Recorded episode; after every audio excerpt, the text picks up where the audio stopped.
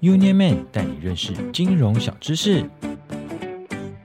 存股票和买基金的差别。Hello，你好啊，我是 Union Man 小白。小白想问大家，平常有在投资的习惯吗？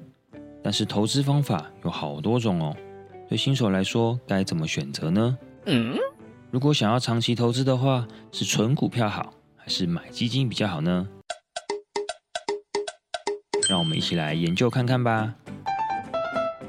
若想要存股票投资，事前功课可不能马虎哦。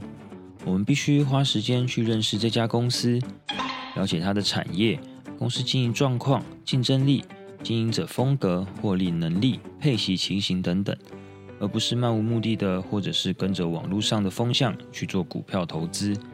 一定要谨慎小心，不然到时候变成韭菜了哦。如果对研究股票比较没有兴趣的人，还有另外一个投资方法，就是买共同基金哦。在购买共同基金时，基金经理人多半会依照市场状况动态调整持股或持债，主要会挑选当时表现较优秀的公司。一般投资股票或债券的档数在二十档、三十档左右，因此能分散在不同的产业及国家。发挥平衡稳定的力量。若加上使用定期定额来投资共同基金，等于把择股择时的难度都化解了呢。不同的投资方式一定各有优缺点，想要投资一定要谨慎评估过后再去选择投资方法跟工具哦。